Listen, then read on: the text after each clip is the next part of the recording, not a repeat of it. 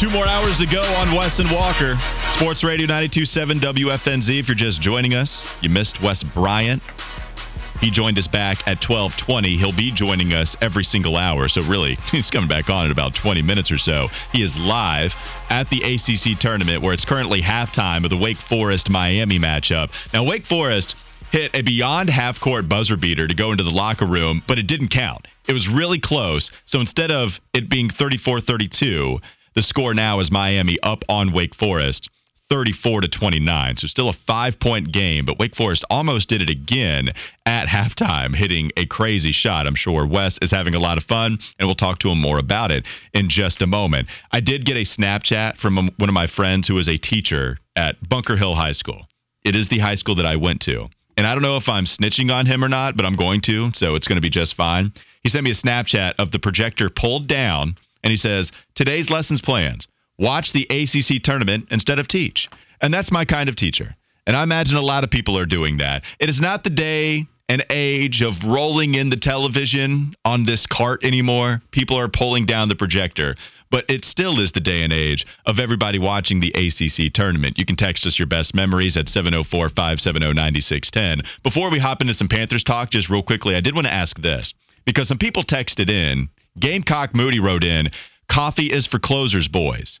John the Beerman said, people buy from people they trust. And then somebody else corrected us on the actual saying that coffee is for closers because Wes said the closers get coffee. But in fact, it's actually coffee is for closers. Now, it led me to a question to you, Fitty, and I want to send it to the text line as well. What's a saying? What's a word? What's a joke that you got wrong for a long time throughout your life that eventually you figured out within the last few years, oh, wait, I've been doing that. I've been saying that wrong this entire time. For me, there was a long time where I said infamous just regarding people that were famous in the past. It didn't matter if it was for something bad or not. I would say, yeah, this person is infamous for, and then even say something good. But people misuse that all the time. Infamy actually means well known for doing something bad. And just a couple of years ago, I'm like, oh, wait, infamous is actually bad all the time. And I think a lot of people mishear that. The other one is I'm always a big close to the chest guy. But I think the saying is close to the vest. And I think both work, but I always said one or the other and kind of got it wrong. What's something that comes to mind for you, Fitty? You're probably going to hate me for what I'm about to bring up. Oh, okay. Is it it's a bad one? Um, remember Tuesday after the show? We went to the bathroom together. yes. And yes, this is so bad. I forgot to bring this one up. Yes, I'm glad that you're outing yourself on this. This one's awful. Go ahead. And we were trying to decide who was going where, and you said that you were going to the urinal. Mm-hmm. And I said that there were three urinals in the bathroom.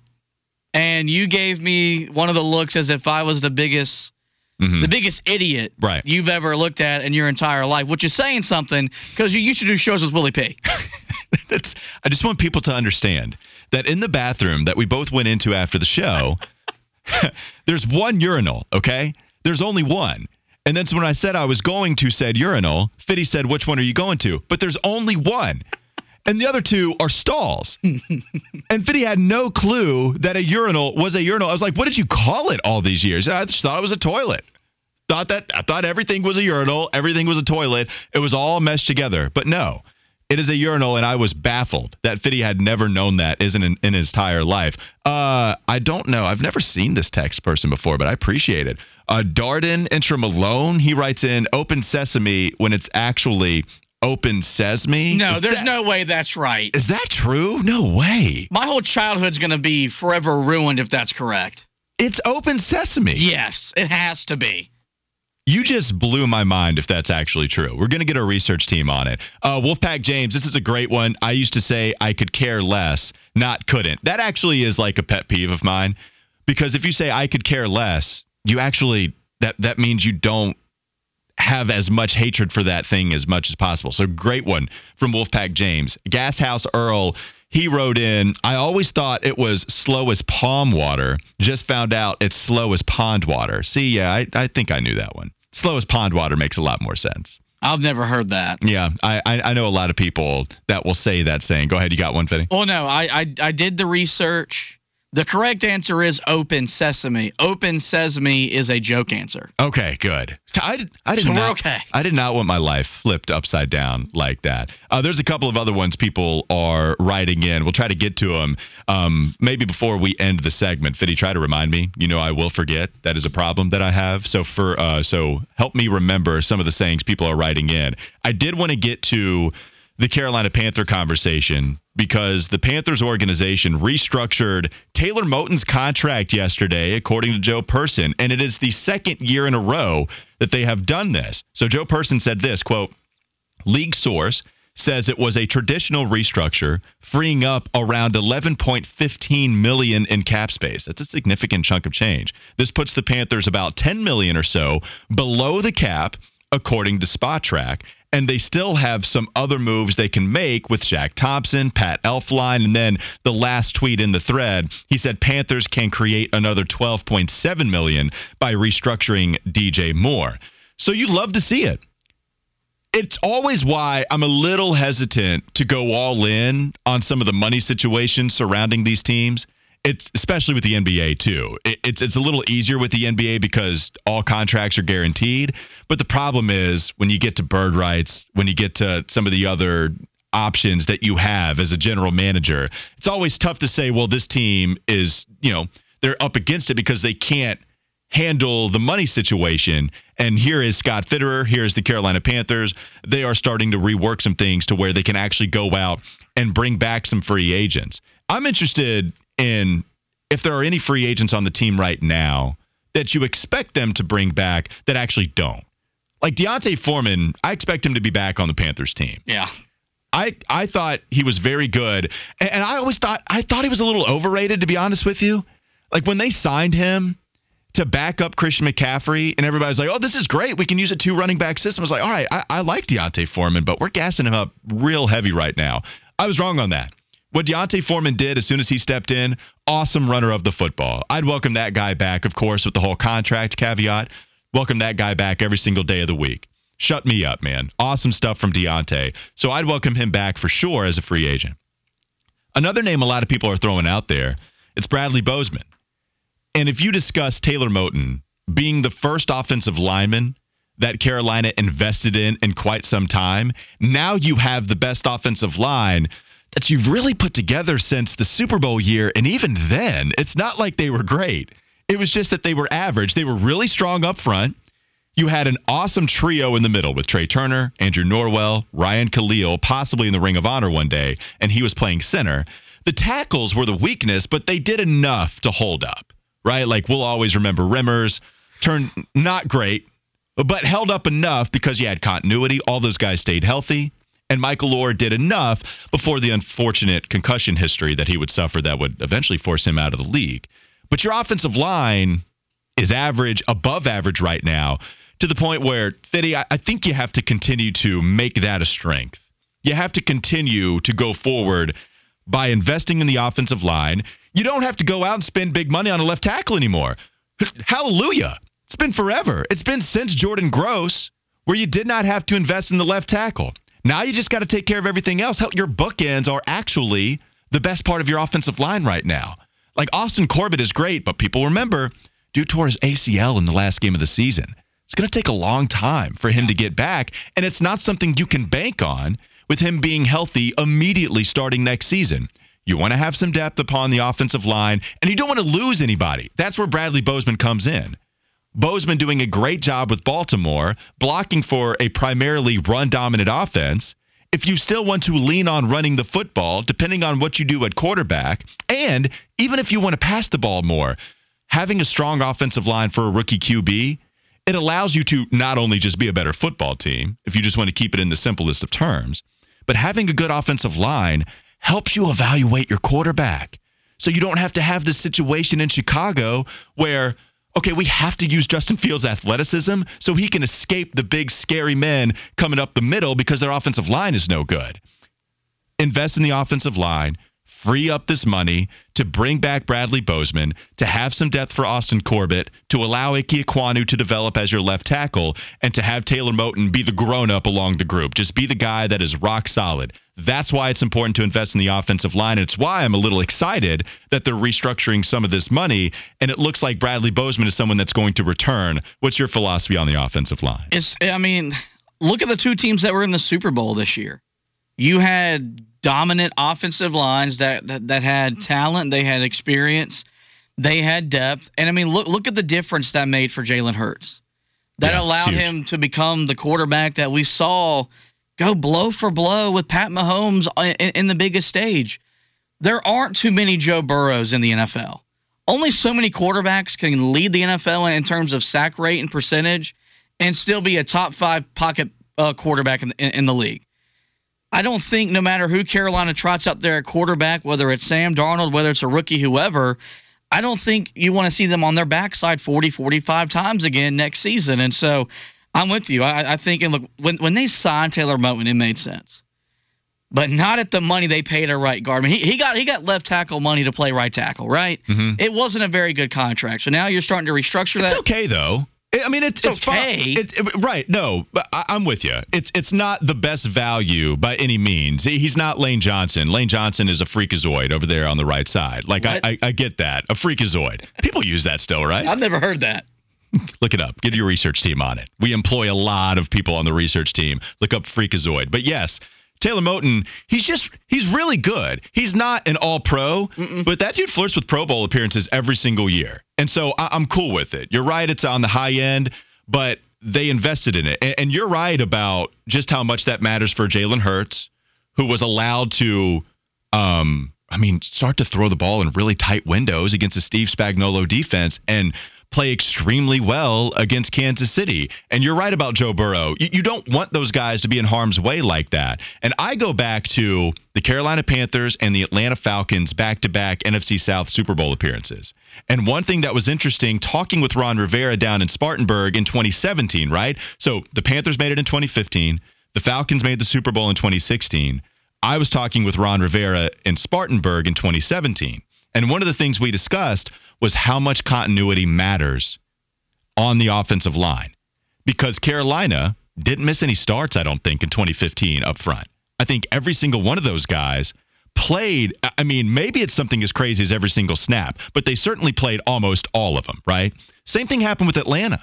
Atlanta's offensive line that year they also had the best continuity among any offensive line in the NFL, and they got to the Super Bowl and eventually blew the 28 to 3 lead that they had against Tom Brady and the New England Patriots. And then you go back to this year where they did struggle with some injuries, I think, with Philadelphia, but it's just one of the best offensive lines, I mm-hmm. mean, maybe ever for a season's performance, right? Like we'll all go back to the Cowboys in the 90s and everybody will talk about how great they were for a four or five year stretch, whatever. But if you're talking about a single season performance, yeah, Philadelphia, what they did this past season, that's going to help any QB behind them.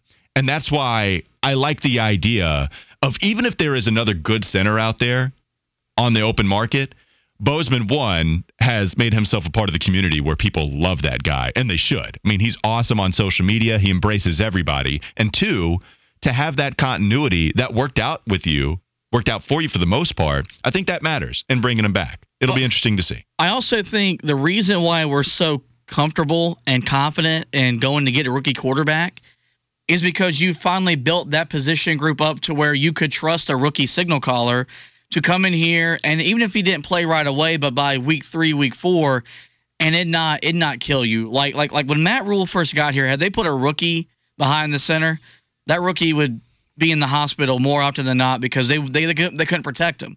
Well, now you've addressed that with Ickey. You addressed that with bringing in Corbett, Bozeman, as you mentioned. So now, if you want to go get C.J. Stroud, Bryce Young, whoever that guy is, you feel a lot more confident you're not going to ruin them in their rookie season. It's the best environment for a rookie quarterback Carolina has had in God knows how long. I really I really don't know the other example, Fitty. I mean, it's it's this year where you figured out your offensive line. You don't have the greatest weapons in the world, but you're not completely void of it. DJ Moore is a legit number one receiver. I'm not going to argue that he's top five or an all pro, but he's a legit number one. and you have that good offensive line, and you have what is an excellent coaching staff, I really don't know of a better environment that Carolina has put forth in the last decade for a rookie quarterback to come in and be okay. Whether you are Anthony Richardson to learn and develop, whether you're Bryce Young ready to win right now. CJ Stroud fits that bill too. I'm excited, and I think all signs point towards Carolina drafting that rookie QB. 704 number, he got mad at me and he said Ryan Kalil, quote, possibly in the Ring of Honor.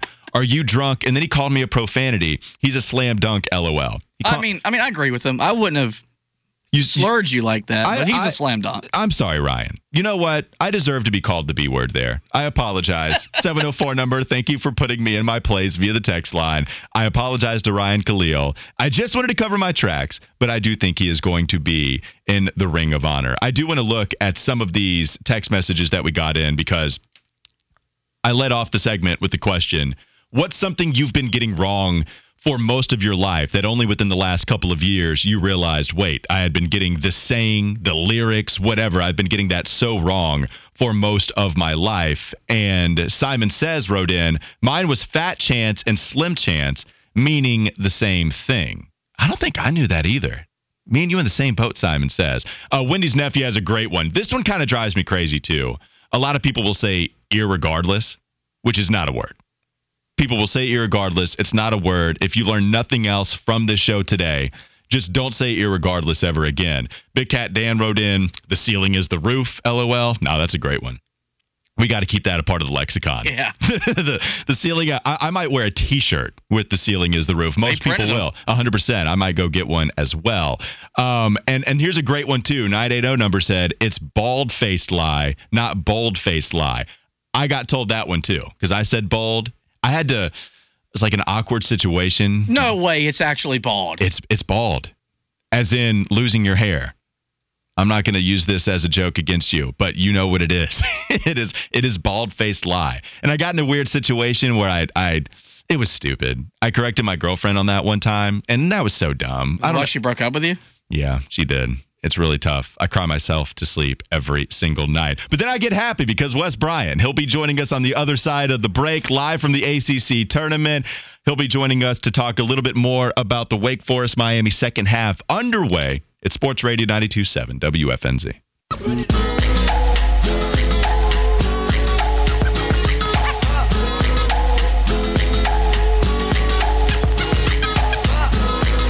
Starting to get a little Wake Forest, but they just connected on an alley oop to make it 55 40 with 12 minutes, 30 seconds left to go in the second half. Miami is on top. Unfortunately, Wake Forest did not have that buzzer beater count at the end of the first half, and so they went into the locker room with a five point deficit that has been extended to 15, as I just mentioned. To help us talk more about it, we'll go to the Bodyworks Plus guest hotline and listen to a guy you may have heard from before, Wes Bryant from everybody's favorite show, Wes and Walker, now joins us. Wes, what was your reaction to the shot that eventually did not count, but was close to at the end of the first half?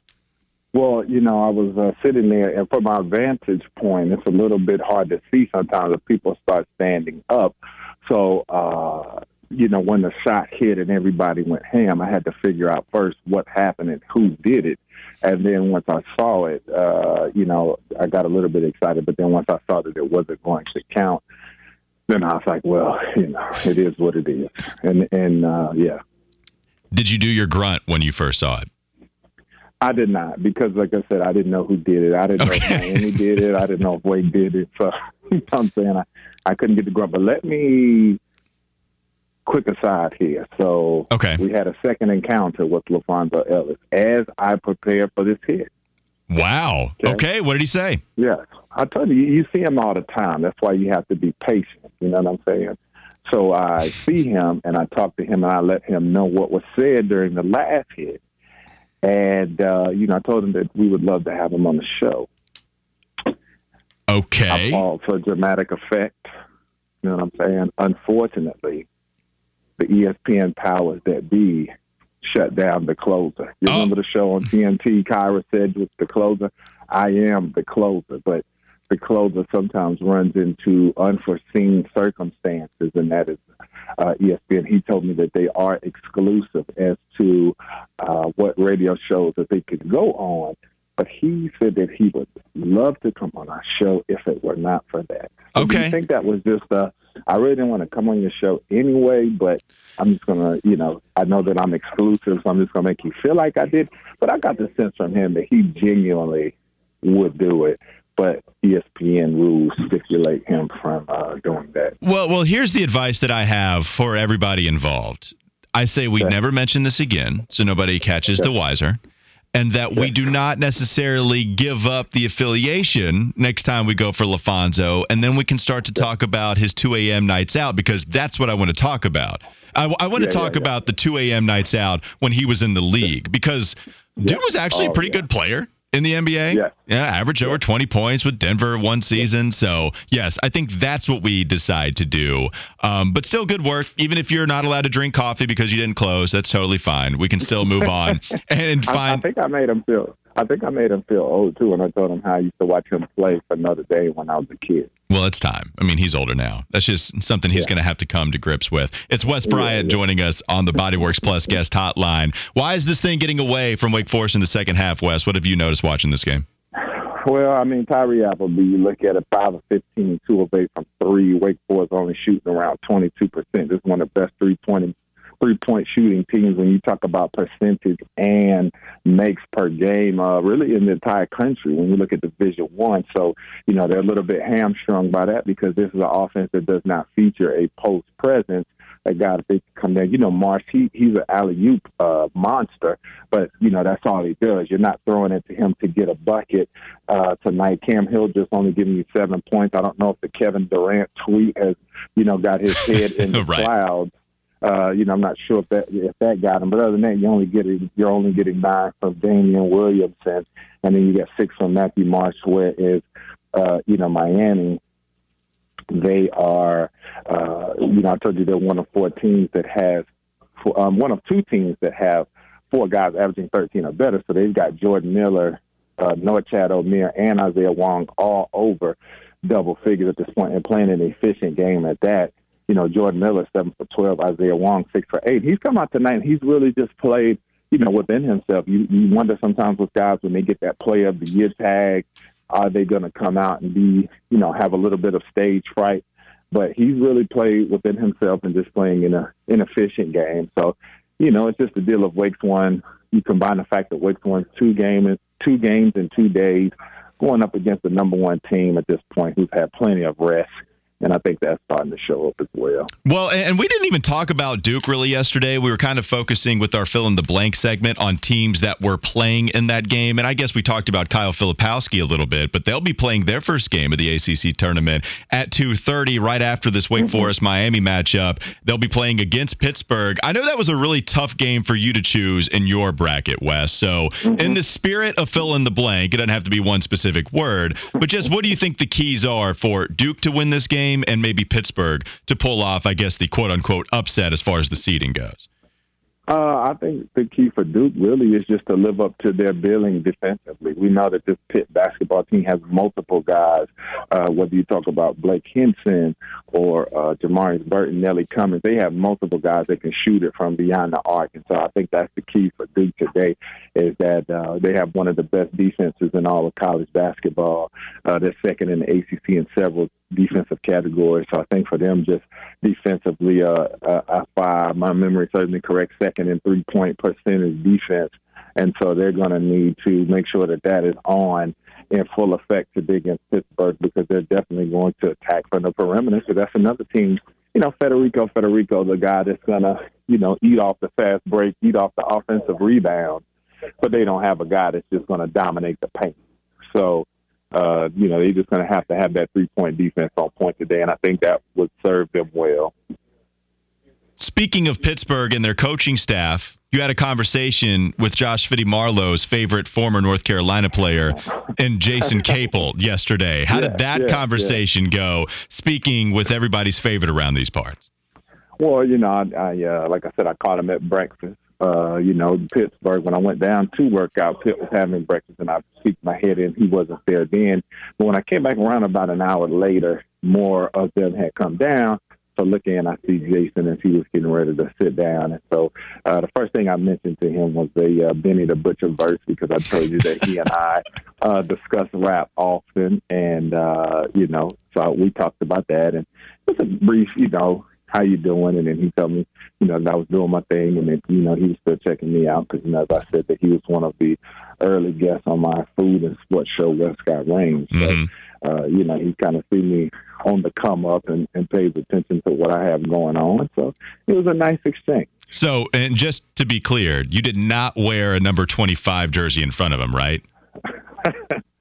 I did not wear okay. a number 25 jersey in front of. But I'm excited to see Duke uh, in the next game, and you guys as the best player in uh, in college basketball and pro basketball right now, Kyle Filipowski. Uh, that's right. That's right. He's going to show Jarkel Jordan. It's a tough. I'm not going to lie though. It's a tough matchup to to live up to because Jarkel went off for 20 and 10 in this past game, even seven rebounds too. Crazy that he almost yeah, got yeah. a triple double. All right, I, I want to yeah. tease the people with more celebrity run-ins that you're going to be giving us on uh, at I'll say what 220. So we'll bring you on yeah. in the next hour. I want more mm-hmm. celebrity mm-hmm. run-ins. I want you still working at the ACC tournament to try to see if people will come on the show. And then uh, I guess secondarily we'll get the analysis from you as well. We appreciate it, Wes. Yeah, you know that doesn't really matter. You know what I'm saying? It's all about the nonsense, what I'm eating. Listen, I do want to tell you guys, Fitty would be like when I tell you the snack bar here for the media, I mean, you know, the healthy stuff today, I'm going to stick to the fruits and the uh, smart pop popcorn. But when I tell you they have uh, the popcorn that you get at the concession stands, they have it in the bags. The ladies there to hand it to you.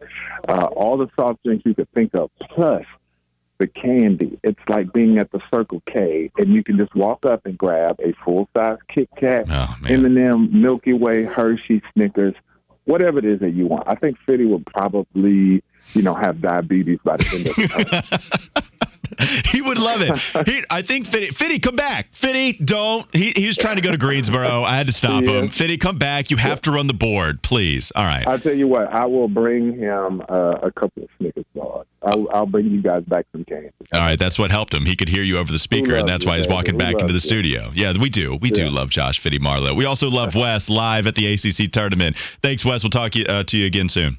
Okay, man, we'll we'll be here. I'm, I'm working, baby. Yeah, I know. Yeah, Wes Bryant always working. That was his title of his post when he was interviewing R.J. Davis yesterday.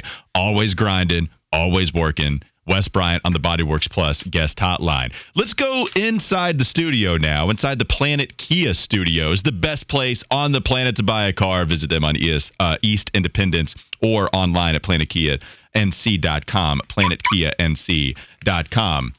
I want a little history with Hoggard segment. We've been trying to get this thing off the ground for a little bit, but I guess Colin is too busy being like, you know, making, keeping the station afloat, you know, uh, like running all of the important stuff that we don't appreciate nearly as much, and so we don't get to talk history with you. But are are you okay to do that for a little bit? Let's do it. Okay.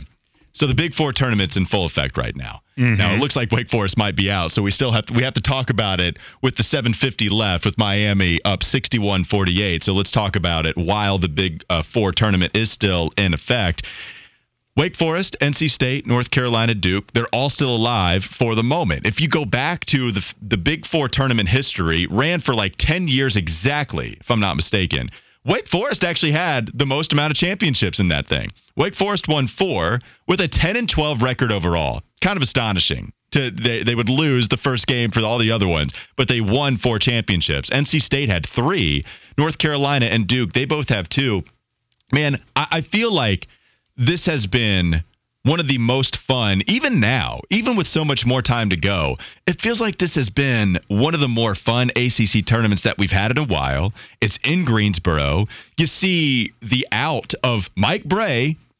and then to be outdone by Jim Boeheim. Like, we're going to be talking about this tournament, I think, for a long time, Colin. It, has been a fun year. I mean, we've talked a lot about our local teams. I mean, when was the last time they were all this close in the standings? I know nobody's having the season that they've that they'd hoped to this point, but they that's it's the right time of the year for that. Uh, someone to turn their season around. I love the balance. I love feeling like all four of the North Carolina schools or the three North Carolina schools and Duke are all capable on of winning a game on any given night. Well, yeah, it, it feels it feels good to have these teams make it. Well, I mean, Wake Forest hadn't won an ACC tournament game since 2017, and now it's crazy. It's been so long, and, and now here they are. It looks like they're going to get dropped by the number one seed in the tournament. So be it. They're out with Monsanto. I do think that's a pretty big injury that they were able to actually kind of get by in this most uh, in this last game against Syracuse. But Jim Boeheim, I mean, Wake Forest ends his career. Jim Boeheim plays the yo-yo game with media afterwards, saying, "I'm not the person to ask about my retirement. Ask the university." People were able to pick up on my retirement speech just uh, uh, just last week, but I mean, at the very what was it, an hour, an hour and a half? The university decided afterwards to say that he would not be returning. Colin, he got fired in mm-hmm. Greensboro after this loss. That's what happened. That's that's the funniest part about it is somebody that was not crazy about the evolution of the ACC and adding all these teams, and then for him to annually take digs at Greensboro for it to end here in this way. You know, I don't know that we, we all knew was, the end was close for Boeheim. We didn't know how it was going to play out, but at the end of the day, the fact that it's awkward isn't that isn't that quintessential Boeheim at this yeah. point. I think Boeheim went out in the most Boeheim of ways. He had one mm-hmm. last media exchange. It happened in Greensboro. The city is tweeting out, see ya, as soon as he gets beat by Wake Forest. Good job, right? Greensboro's. I'm, it's it's on another it's it's at the tail end of what was kind of a disappointing season. I mean, Colin, at the beginning of the year, Jim Boeheim sat down with me, Willie P, at ACC Media Day, and people were kind of hyped about them. Boeheim mm-hmm. talked about how this was the best recruiting class he had had, and that was before they brought in Judah Mintz, who was actually pretty good this season. That yeah, was, he was. That was before they brought Mintz in. And here they are without an NCAA tournament bid. I, I think that's we, we've again we focus a lot on the station about how much Carolina's underperformed. Ten and ten in the ACC. There are a lot of Syracuse fans, some of them living here locally. Shout out to WCNC's Nate Morabito, that believe this team was a capable tournament team. Yeah, and they should have been in the tournament, and instead once again, they they floundered. I I think I think it was the right time for everybody. I think a lot of people were hoping he would leave with his son and just make the graceful exit. Boeheim hasn't done anything graceful uh. is an entire 50 year career at Syracuse. I mean, he, you're so right. He went out in the most Boeheim of ways on every single angle. It's it's actually, I mean, people are going to be overusing the term poetic, but in every sense of the word, destination, how it happened on a last second shot against Wake Forest, where you don't even win one ACC tournament game, and he hated the ACC anyway. Like he wanted to go back in the Big East. That's how he's remembered. We're talking about him ending on another disappointing season. And was it last year they didn't reach 500 or two years ago? the first time in like forever mm-hmm. for Jim Boeheim. Yeah, what a what a crash and burn, man. It really is, and and it is a shame that I do think he hung on too long. Like I do think it, that it has affected the way he will be remembered and and his legacy, and part of that is because of the transition to the ACC. I think if this is Big East Boeheim going out, if he if he leaves after round one of the Big East tournament, the reception is, is, very different. So, real quickly before we get you out of here on this one, uh, somebody wrote into the text line, and I don't know if you heard Jay Bilas talking about it too, but there was a couple times he would mention Jim Boeheim, not only one of the best coaches in college basketball history, but in sports history. Is that too strong? It's pretty strong. It's pretty strong for me too. I, so I guess all of that can be wrapped into how are you going to view Jim Boeheim with all of his accomplishments and all of the problems along the way? He's one of those guys that did it his way, and he won a lot doing it that way. I mean, how how many years was he taking grief for the zone, you know, and yet stuck with it, kept doing mm-hmm. it. And man, he those teams when they had that zone going, you you hated to see it. And it goes back. I mean, I still think of him more as a Big East coach in those big Mondays on ESPN than I do, you know, in the ACC. Yeah, he had some wins, and I'm not trying to take anything away. And he had, the, you know, him and Kay getting after it and stuff like that there were some fun memories. But ultimately, I think about him going against UConn, going against John Thompson, think, going against Villanova. That to me is who Jim Boeheim really was. Well, and two, I mean, Jim Boeheim kind of had a little bit of a career resurrection in 12 20, 12 or 20, 12 2013, getting to the Final Four, I believe as a double digit seed. They did it in 2015 and 16. They got back to the Final Four. At that time, you're talking about 37 years, really, you know, 40 years of coaching, where he had only reached a couple of Final Fours and yet only won one championship. Those last two at the finish line to get to the mm-hmm. Final Four, like that's going to carry a lot of weight. Imagine if he didn't do that as a double digit seed. He had to go against the odds in order to accomplish some of those last Final Four appearances. I think it'll be interesting to see what happens to Syracuse basketball going forward. They're going to keep it in house. They, you know, they didn't. They decided not to go with a coaching search. I think people are, are optimistic about that. At the same time, you go, hey, why would you not just look around? Mm-hmm. I, I, Syracuse is not one of those programs I think is guaranteed a future.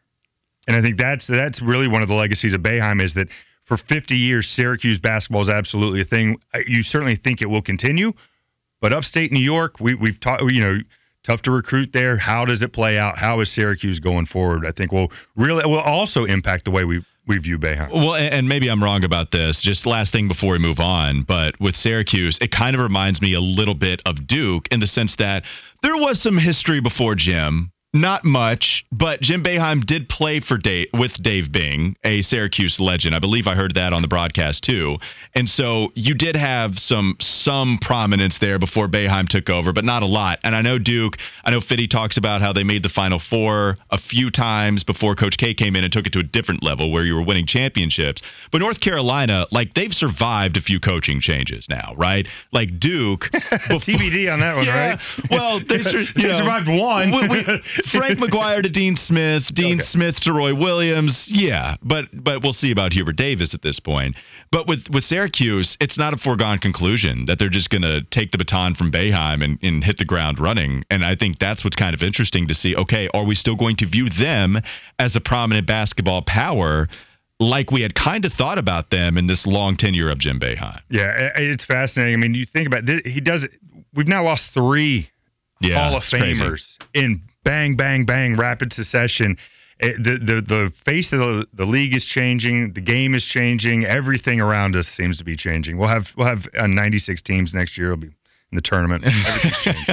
and even four if you go outside the ACC. And then Carolina Jay will make it. Yeah, still, eh, but they'll still be first four, yeah. first four out according to Lunardi into that. Well, and it's only going to be because of the logo that they're yeah, going to get in. That's right. According to Lunardi, yeah. it's not going to be because their resume calls for it. All right, we're up against the break. Real Colin, quick, thanks real so quick, much. Did you ask? Did you ask Wes if he has been able to find the old banners at Greensboro Coliseum? No, because but, let me tell you, when they were showing the Syracuse banner last night and they were talking about Boeheim during the nightcap, I was like, wait a minute I need the old banners back. I need the team color square. You remember, you remember the rectangle? Yes, 100%. Yes, absolutely I do. Wes is going to join us one more time. Going to be for the third time. So we have more time to ask him about that. Important stuff. Colin joining us in the Planet Kia studios. Thanks, Colin. Appreciate it. History course, with Hoggard. It's a great segment we need to have a little bit more consistently. Let's go to Fitty's least favorites all of the coaches in the ACC that he has badmouthed for so long. Well, now he gets to put them in order. Coming up next on Wes and Walker Sports Radio 92.7 WFNZ.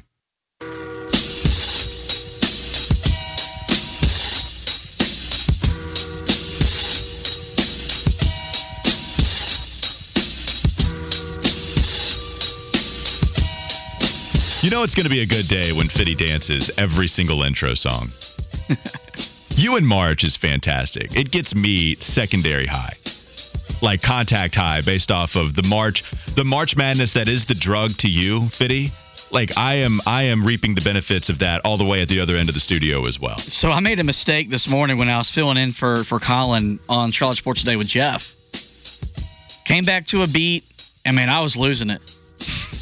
I never danced in front of my boss before, and he did not. He did not hesitate to clown me on the air. Kind of like you know, you embrace it. Yeah, I do. I mean, I was getting like the disturbed dad look. Like, what the hell is my son doing twelve the, feet away? What are these TikTok dances kids are doing these days? And it was just kind of like a generic, like you know, I was just doing my little arm thing. You do have the arm dance. That's what you roll with. Sometimes You're, I'll be back here doing a little stanky leg, you know, but I, it's not really the stanky leg because I, I mean, it's torn ACL can't can't do can't move like it used to. Well, we can't see because the desk is in front of you, and I'm so short. Well, I mean, I don't know if being tall would really help you as far as the visibility of the stanky leg, but you're basically just voguing and you're dabbing all the time. you're bringing in Madonna and Migos, and that's why I appreciate you. I also appreciate you because of the Fitty's favorite segments, or as we dub it today, Fitty's least favorites. It's the first time that we're going to your least favorites, and you have talked so much mess about all of these coaches that you dislike, whether it be in the ACC or beyond. I want you to go down the list. I want you to go down in order of the coaches that you like least. First, second place, third place. Now we're going to start from the back end here. So this is your fifth most hated coach. One that I did not expect you to put on here, but let's start again. Fifth most hated coach, according to one Josh Fitty-Marlowe. Well, I'll tell you, when I first started putting my list together, I had Jeff Capel listed at number five, but that's recency bias. Like, when he was an assistant, I only hated him because Coach K put him up there to talk. Like, I didn't really hate him at Pittsburgh until really this year. Like, even last year, I didn't really More good enough. didn't really hate him. I, mean, I was more mad at Hubert Davis than I was at him. so I did some more thought, spent some time and thought, like Jim Valvano told us to every day. And I just finished the ACC tournament documentary, and there was a, a, a section a section where we talked a lot about Gary Williams. And Gary was done right about the time I was really getting into it. But my God, Oh yeah. For four years because their fan base used to say he was the real Williams of the ACC and all this other just BS. Mm-hmm. I, I, I hate that Maryland is no longer in this conference. I would trade every Big East school and my mother to have Maryland back here in the ACC. That escalated. But I do not miss having to watch that whiny SOB coach against my Tar Heels two times a year. A little saving grace because they did at least win the championship against Duke, even if they relinquished the big old 20 point lead that they had to the Duke Blue Devils. And that was a crazy rivalry. That one between Duke and Maryland. That was a rivalry, right? Like oh, some because some Oh, people yeah. say it wasn't a rivalry, and Coach They're- K. oh, they're well, tripping. everyone's a rivalry. Oh, they're yeah. Uh, Maryland, Duke hates Maryland, and vice versa. JJ Redick has talked about this. He talked about it like last month. He was saying, you know, okay, I've got respect for North Carolina, NC State, you know, whatever, but Maryland, f Maryland. Yeah. Except he actually said it, and I'm not going to, but he meant every single word of that. So that's a great list um, to start off with, Gary Williams. All right, number four, also one I didn't imagine, but number four, who do you got, Fitty? Really? You did not? You did not see Rick Pitino? I just thought you might go ACC. Uh, he was in the ACC. Well, I guess that's true. Yeah, but see, I don't think about him. But Yeah, you're, but you're right. Oh, but dude, you're right. There was just something. It's something about the old Big East coaches coming into the ACC. Uh, they just they they automatically just turned me off. Mhm. And again, I loved Rick Pitino at Louisville because he's a hell of a coach. Yeah. Well, then we got into this conference, and I knew how all the cheating scum stuff he was doing behind the scenes, that slick hair and stuff like that. With that being said, Rick, go to St. John's and revive that dying program. But oh. God, I hated going to the I hated going to the KFC Yum Center. He pulled out the all white suit and felt like every time we'd Yeah. lose. Uh, Casey Steve wrote in Gary Williams cracked me up because he would kneel at the end of the bench and yell at bench players for what the starters were doing. LOL. Yeah, yeah. Plus, he would have like almost the Dr. Seuss Whoville nose that would get red at the end when he got real mad. That's what would happen with Gary Williams. Number three, Fitty, who do you got on the list? Number three is Tony Bennett. Tony Bennett's the nicest human being in the world, and I hate everything about it because of it. It took every. You know, it was harder shaking his hand at ACC Media Days than Jon Scheyer. Well, what about Jim Boeheim? Oh, I, don't- I don't think I shook Boeheim, saying to be honest Yeah, with you. okay. Maybe I did, And maybe that's a teaser, but go on. but I, I, I don't remember. 2016 sealed the deal. yeah, Anthony Gill literally tackled tackled Brice Johnson to the floor. I love Anthony Gill too. they called Johnson for a travel, and they panned to Tony Bennett, who was in the referee's ear, calmly complaining. Listen here, touch of gray, and your sweater vest wearing.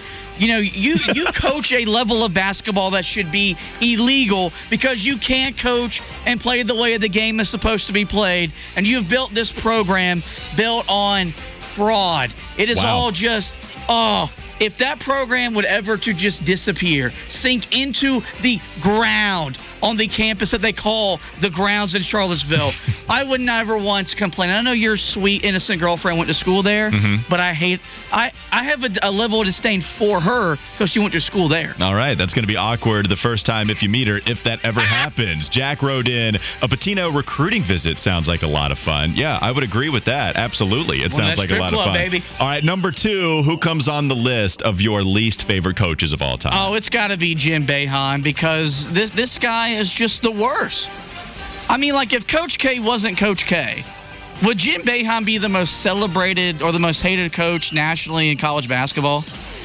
J- because of Coach Coach K in these parts, he saved everybody having Jim Boeheim as their number one least favorite coach. But he's number two on everybody's I list. mean, I could put together a starting five of my my five least favorite Jim Boeheim moments. That's how bad of a human being this guy is. You know what? I heard Kyle Bailey talking about this yesterday too, and I couldn't agree more with him. And the fact that I actually liked a lot of the players.